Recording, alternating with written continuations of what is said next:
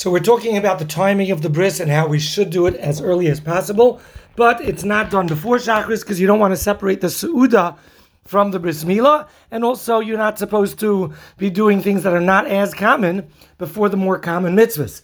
Well, benagea to the Su'uda, this is one of the very few things that are considered a real uh, su'udas mitzvah. It has the ability to override a lot of other halachas. One of those things is it's a su'udas mitzvah that Taisus points out may be eaten in a shul and a beis hamedrash without any quabs or issues.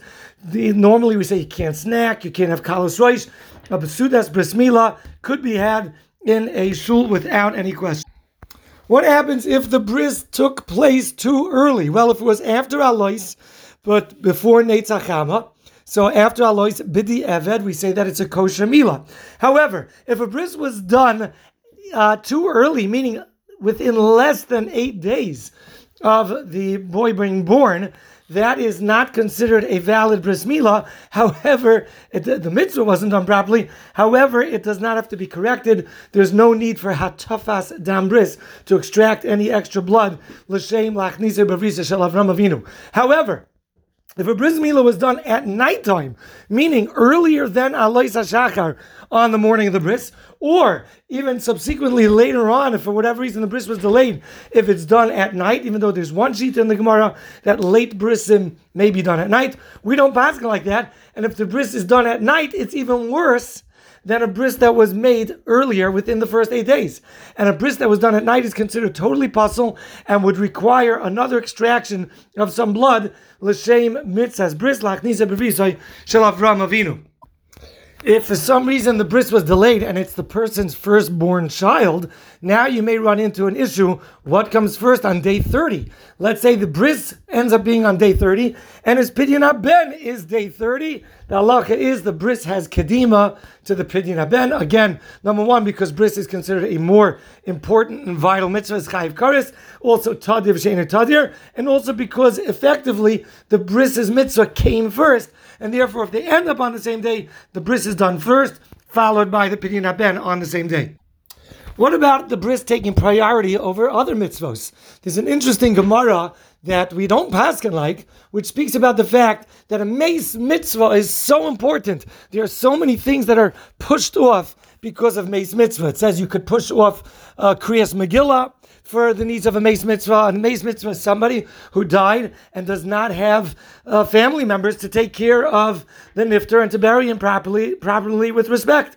So the kavod abrias of the nifter, the human dignity that we owe to the body of the person that passed on is of such precedence, it overrides many other mitzvahs.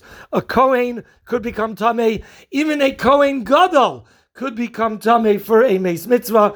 It overrides Kriyas Megillah, which is considered Pirsumei Nisa, and that's a very big deal that a meis mitzvah overrides it. However, if a person has a bris milah to do for his own son, or a korban pesach, which is a similar type of mitzvah that has a key of karis along with it. If a person has a bris milah, lahalacha we paskin, the bris milah has kedima, and the meis mitzvah will be taken care of afterwards.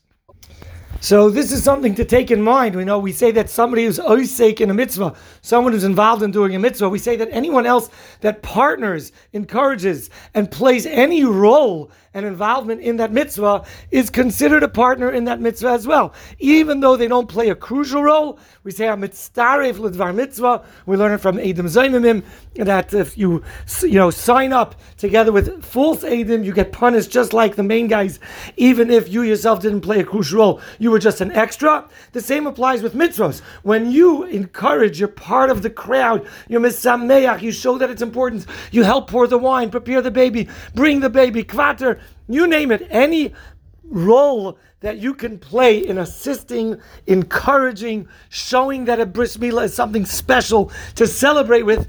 Any involvement in it is considered being involved in the mitzvah bris milah, and it's amazing to see how important that mitzvah is. Eliyahu Navi comes down and he's attending as well, and all those that attend, you know, Eliyahu Navi made a deal with God that they have to be forgiven because he doesn't want to be in the room of sinners. So the reason for this is what do you mean? Just anybody that's in the room? I'm not sure if it's a question of anybody being in the room, but somebody that participates in some way of the celebration, which shows the importance and the greatness of the mitzvah.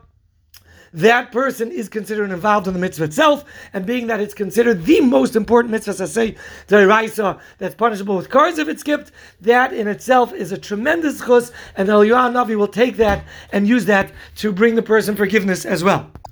So when there's a question, not just of the father doing the bris milah and it overriding other opportunities and mitzvahs, this is also a question of other people involving themselves in the encouragement and the participation, the, the good wishes, anything that encourages and brings out the importance of bris milah has a tremendous level of precedence over many other things that we do. And therefore, you should be careful when somebody is notified of a bris milah. You have to be careful not to say, "Oh, I'll be there." That becomes a neder, becomes a vow for doing a mitzvah, and you cannot retract from it.